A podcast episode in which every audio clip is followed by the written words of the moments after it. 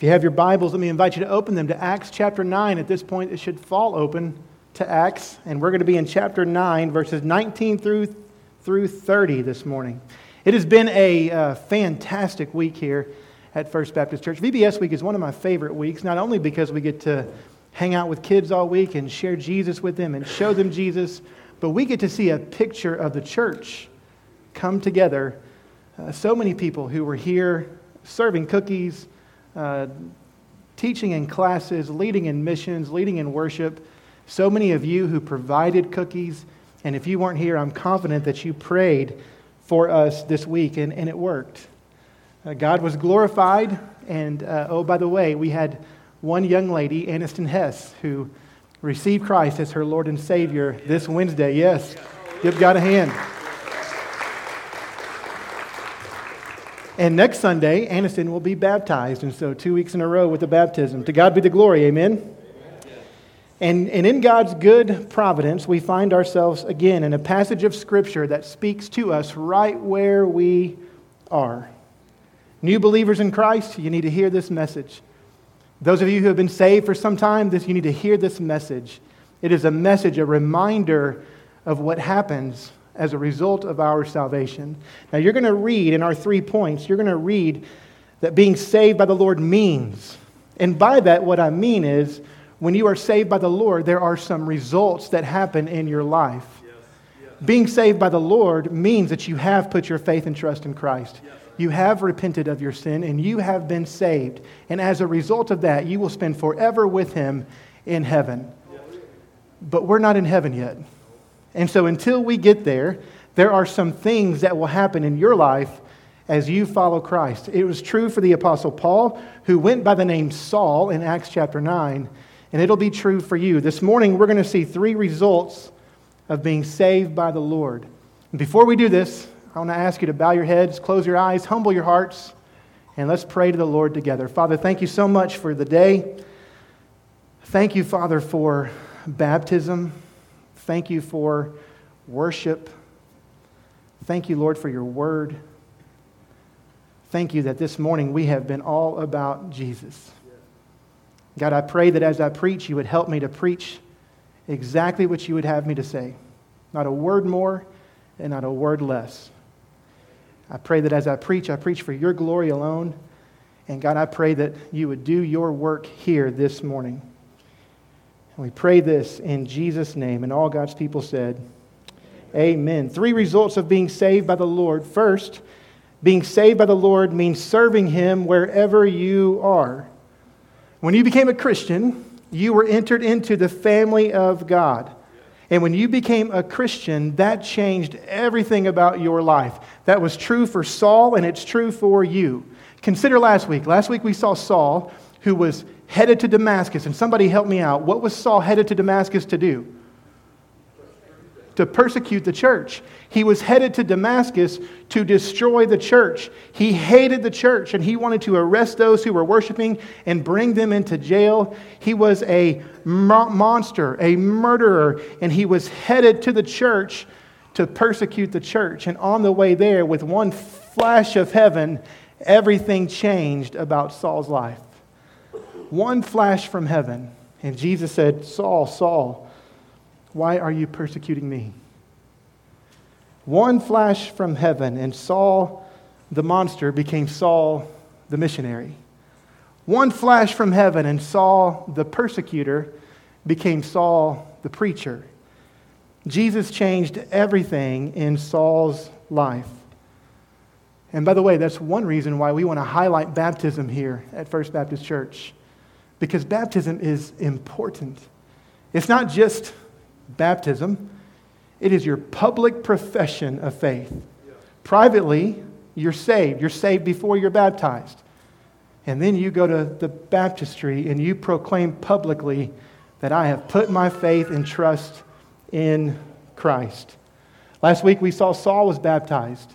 He was saved on the road to Damascus, and three days later he was baptized and immediately he gets to work right where he is serving the Lord. Look in your Bibles. Acts chapter 9, verses 19 through 22. The Bible says this Saul was with the, with the disciples in Damascus for some time. immediately he began proclaiming Jesus in the synagogues. He is the Son of God. All who heard him were astounded and said, Isn't this the man in Jerusalem who was causing havoc for those who called on this name and came here for the purpose of taking them as prisoners to the chief priests? Verse 22 But Saul grew stronger and kept confounding the Jews who lived in Damascus by proving that Jesus is the Messiah. There's a word I want you to circle in your Bible, highlight, underline. I want it to stand out for you. It's in verse 20. It's the word immediately. Do you see it? Saul was saved, Saul was baptized, and Saul immediately went to work serving Jesus right where he was in Damascus. And what was Saul's message? Verse 20, look in your Bibles. His message was this Jesus is the Son of God. Verse 22, Jesus is the Messiah. That is the gospel. Jesus is the Son of God. He is the Messiah. He's the only one who can save us from our sins.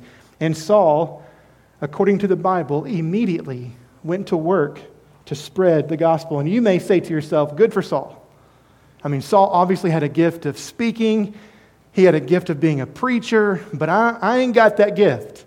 So, how can I immediately proclaim Jesus if I'm not a preacher? You serve right where you are. This week at VBS, we saw that. People proclaiming Jesus by serving cookies, people proclaiming Jesus by leading in worship, people proclaiming Jesus by reading stories to children, people proclaiming Jesus by praying that God would do a mighty work here you serve right where you are with the gifts that God has given you. It is a beautiful thing to be a church, to be a part of a church that serves the Lord to the glory of God. Amen? The church is a beautiful picture of heaven, or at least it should be. So when we gather here on Sundays, it is a picture of what heaven will look like when we gather and worship our risen Savior, when we gather and we're going to hear preaching in heaven. Did you know that? It'll be a lot better preaching than what you hear today from me. But you're going to hear preaching in heaven. We're going to worship in heaven. We're going to praise Jesus in heaven. We're going to, we're going to serve in heaven. Sunday is practice for heaven. Sunday is a reminder that heaven awaits. But Monday is a reminder that this place ain't heaven. Amen? And our job is to immediately get to work telling the world, telling our neighbors, telling our friends, telling our family, immediately get to work showing the love of Jesus to them and sharing the love of Jesus with them. Sunday morning is a beautiful, beautiful reminder that heaven is real. I'll say, I'll say it again. I've said this before. Uh, something special happens every Sunday morning when we gather here at First Baptist Moberly. It's nothing fancy. There's nothing fancy that we do. But there's something special that happens here every Sunday morning that you can't get at home. Or you can't get something special happens here. And that special thing is this the manifest presence of God. God is here, and we worship Him with one voice, with unity. We worship our risen Savior, and He is, he is here. And you can sense that. Something special happens when we gather, and we should labor to tell the world about this beautiful, beautiful Jesus. Saul did that. And the question is, how did Saul labor? Well, look in your Bibles. Verse 22. The Bible says that Saul grew stronger and kept confounding the Jews who lived in Damascus by, what does the Bible say there? What does your Bible say? What's the word? Proving, by proving that Jesus is the Messiah. How many of you uh, love puzzles? Anybody love puzzles? I like kids' puzzles that are about 10 pieces that I can put together. The word for proving here, it, it's almost as though uh, Saul is, is putting a puzzle together. He's, he's piecing together the gospel. So, what Saul is doing is he is taking the Old Testament prophecies about Jesus. And he's piecing it together so that those who he's talking to can see that Jesus is the one who fulfills all of the prophecies, that Jesus is God, that Jesus is the Messiah. And the Bible says he was confounding them. They were confounded, they couldn't disprove him. He put together the puzzle, and by the end, there was this beautiful picture of the risen Savior, Jesus, that could not be denied. Jesus, the Son of God, Jesus, the Messiah. Saul proved that Jesus was the Messiah by piecing together the puzzle for them. And you can do the same thing. You say, I don't have enough knowledge to tell people about Jesus. You got enough. You know the, if you know the Lord, you have enough to tell people about who Jesus is and what Jesus did and why it matters. You don't have to have a PhD to be an evangelist. You just got to be willing. You got to be willing to be used by God and put yourself out there. Willing to be used for the glory of God and for the advancement of the kingdom. Being saved means serving Him wherever you are, but here comes the bad news. Are you ready for it? If you're ready for it, say, Oh my. We're not all ready for it, are we? We don't like bad news, do we? Here's the bad news being saved by the Lord means opposition from the lost. Here's the bad news the bad news is this not everyone is going to like you, not every day is going to be good. Not every good thing that you want to happen will happen. You're going to be ghosted by people. You know what it means to be ghosted by somebody? When, you, when you're good friends with somebody and then suddenly they're just, they disappear from your life and you don't know why. Being saved means that that's going to happen to you. You'll be ghosted by people, you'll be rejected by people. Your kindness will be rejected by people. It will happen. It'll happen to every single one of you who name the name of Christ, and you'll wonder why. You wonder why. Why is this happening? Why do bad things happen to us who follow the Lord? Why do these horrible things happen? Well, because being saved by the Lord means opposition from the lost. It means people are going to oppose you. The, the sweet taste of the gospel to the believer is bitter fruit to the lost. They don't like the gospel and they don't like the messengers of Christ. They're not going to like you. You will be hated because you know that getting past the bitter part of the gospel, the bitter part that says you are a sinner who needs to be saved, that you cannot save yourself, if you can get past that, there is a sweet fruit underneath the salvation of our souls for all eternity. Paul faced major opposition. Saul faced major opposition. Even though he had pieced together this beautiful puzzle and had this picture proving that Jesus was who he said he was, he faced major opposition. Look in your Bibles. Verse 23. The Bible says, After many days had passed, the Jews conspired to kill him. Why? Because he proved that Jesus is the Messiah. No other reason. They hated him and they wanted to kill him. Now, if we cross reference the story with the book of Galatians, that Saul, who later became known as Paul, he wrote the book of Galatians. What we learn from Galatians chapter 1, verses 17 through 18 is the many days after many days had passed. That's actually a span of three years. Let me read to you Galatians chapter 1, verses 17 through 18. It says this I did not go up, this is Paul writing. I did not go up to Jerusalem to those who had become apostles before me. Instead, I went to Arabia Translation, the desert. And then I came back to Damascus. And then he says in verse 18, after three years, I finally went to Jerusalem. Three years he spent in the desert. The desert can be a lonely place. We talked about that a few weeks ago, didn't we? It can be a lonely place, but can I share with you that you all need, everyone needs time in the desert? I don't mean time in the physical desert, in the hot, arid climate sun beating down on you. What I mean is, you need time alone with the Lord. R. Kent Hughes says that, that Saul got his doctorate of the desert in those three years. In those three years, he was prepared for ministry.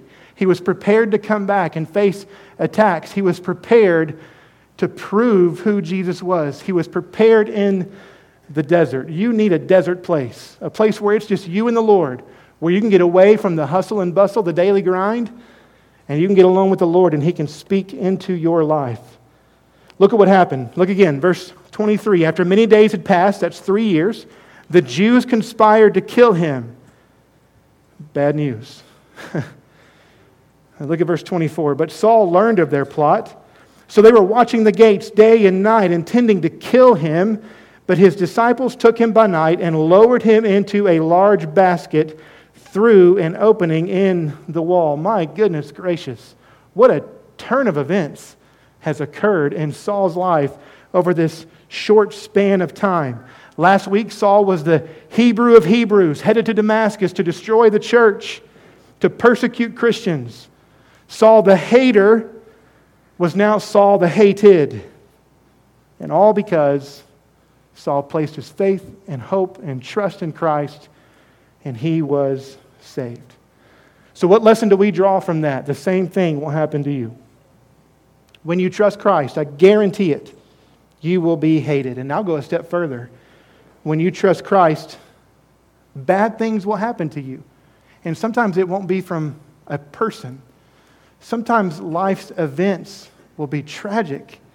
And when those bad things happen to you, you're going to be tempted to ask the question. Satan will tempt you to ask the question Is God real?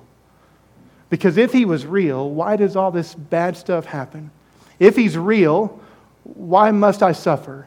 If he's real, why did that horrible thing happen? And here's what I want to tell you don't you dare let Satan win. Don't you dare give in to that kind of thinking.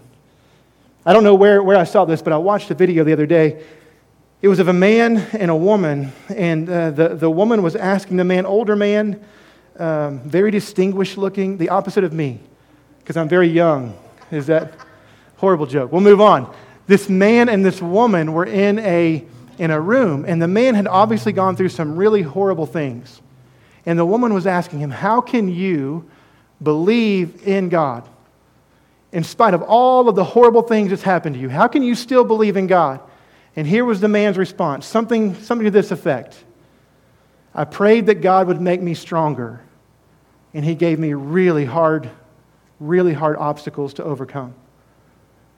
I, I prayed that God would make me wiser, and He gave me really difficult problems to solve. I prayed that God would help me love, and He showed me just how difficult I am to love. So he goes on to say, God answered my prayers. He just didn't do it in the way I thought He would. And when I look at my own life, and I'm guessing when you look at your life, you say the same thing. God's answered our prayers. He just didn't do it the way I thought He would. I prayed that God would use our family in a huge way, in a massive way, in a way that we couldn't do on our own. And I gave Him a blank check. Here's our family. Here's my life. Use me. I didn't think He was going to do it the way He did it. And we suffered and we hurt. We buried Grayson. That was hard. And yet God answered my prayer. Use us, Lord. Okay, I'll use you, but He does it in His way and not your way. And the question that you have to consider when you're going through these horrible times is it worth it? Is Jesus worth it? Because life hurts, doesn't it? Say amen if life hurts. Life hurts. Life is hard. Is he worth it? And I can tell you, for me and my family, the answer is an astounding yes. A hundred times over, a thousand times over, he is worth it. He's worth it. He's worth the pain we have to endure, the suffering we have to endure, the heartache we have to endure. He is worth it and he is worthy of our praise, even in really hard times. Saul said this. Saul escaped from Damascus here in Acts 9, but he didn't always escape. He went through some really rough times. Let me just read to you his testimony. 2 Corinthians chapter 11. Here, this is a real man, okay? This isn't like a, fict- a, fictional character. This is a real man who suffered in real ways. Listen to how he suffered. Five times he said, I received the 40 lashes minus one from the Jews. Beaten with whips 39 times. Hard whips. 39 times. Five times that happened to him. Three times I was beaten with rods. Once I received a stoning. Three times I was shipwrecked. I have spent a night and a day in the open sea. On frequent journeys, I faced dangers from the rivers, dangers from robbers, dangers from my own people, dangers from Gentiles, dangers in the city, dangers in the wilderness, dangers at sea, and dangers among false brothers. Toil and hardship, many, many sleepless nights, hunger and thirst often without food, cold and without clothing. And he finishes to say, not to mention other things, there is a daily pressure on me, my concern for all the churches. Listen to me, Christian, if you are living for Jesus, expect that those kinds of things will happen to you. The world hates you. Expect that suffering will come. Expect it. And when it does, you show the world the love of Christ. You beam the glory of God to them. You show them that He is worth it. And how do you do that? You raise your hand in worship.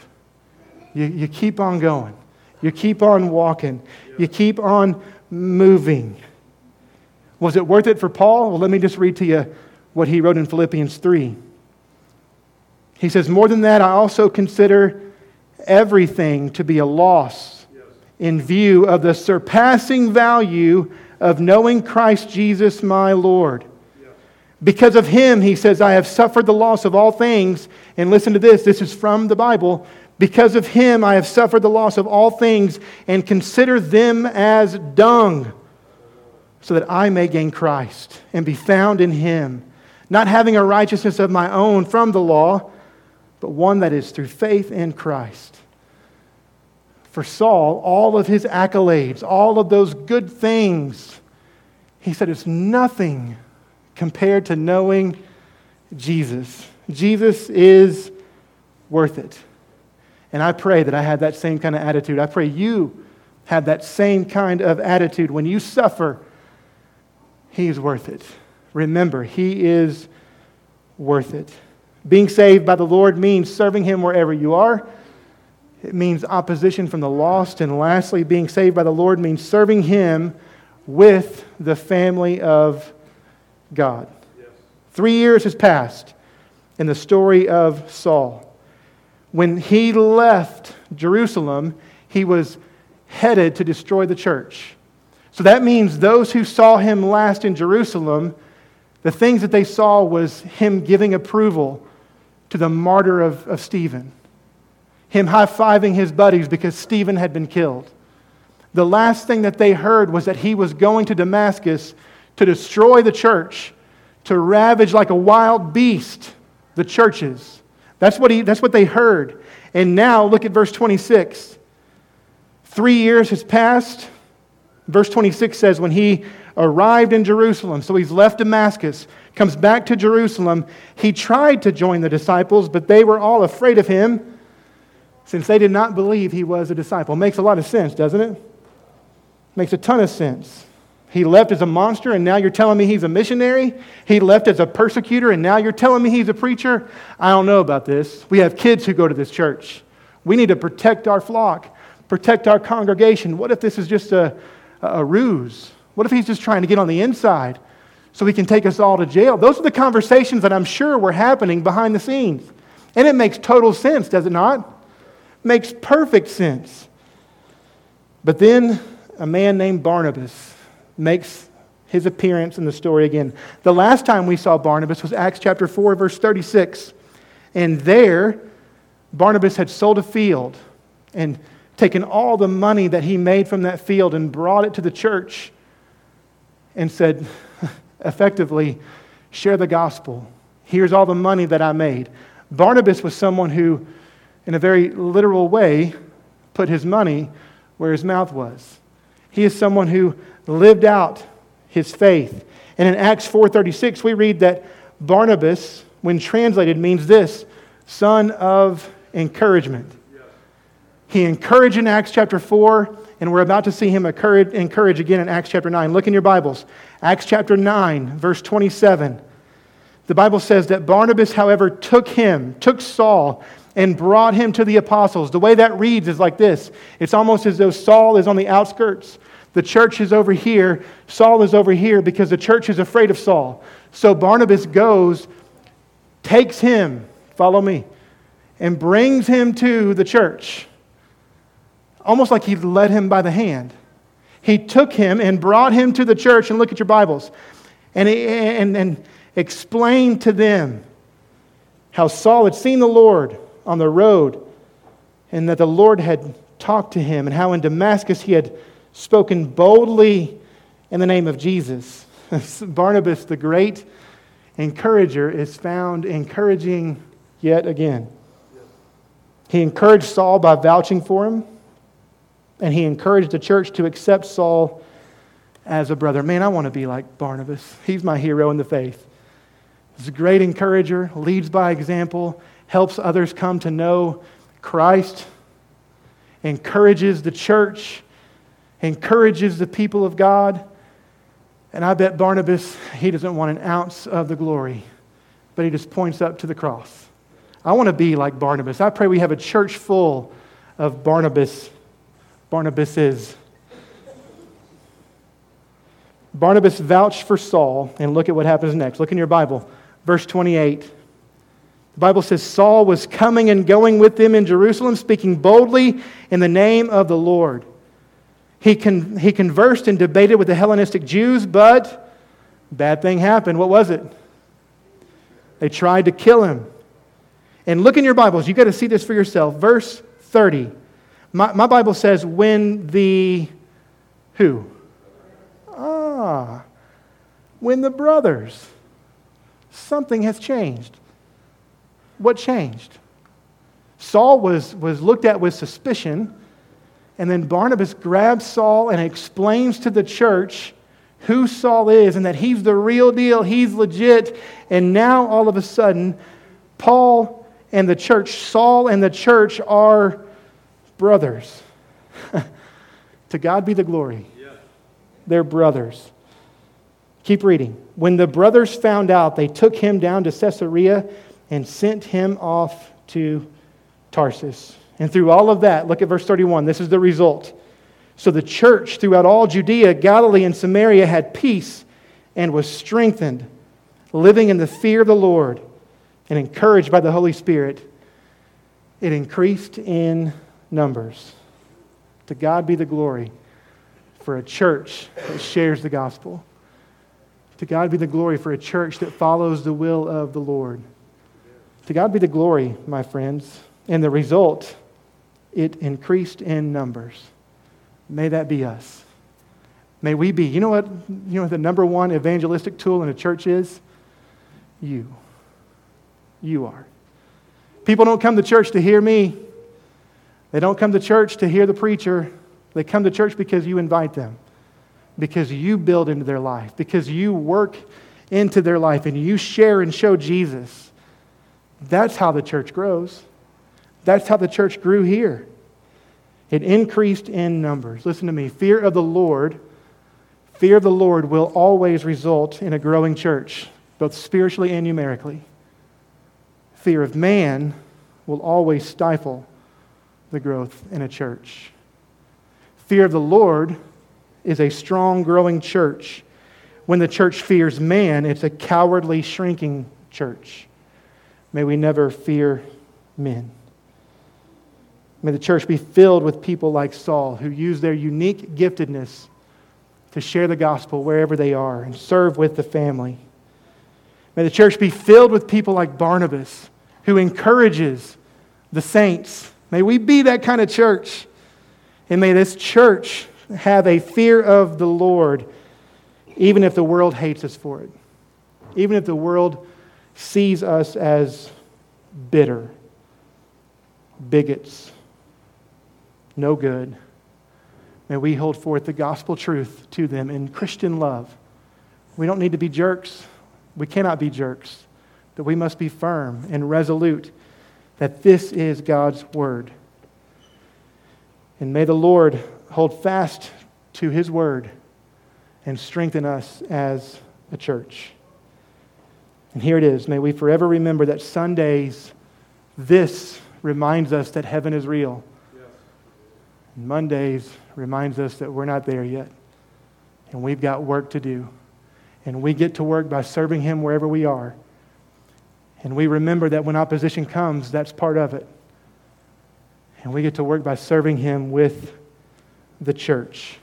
In essence, here's what I want you to hear May we be a church that is all about Jesus all the time. And all God's people said,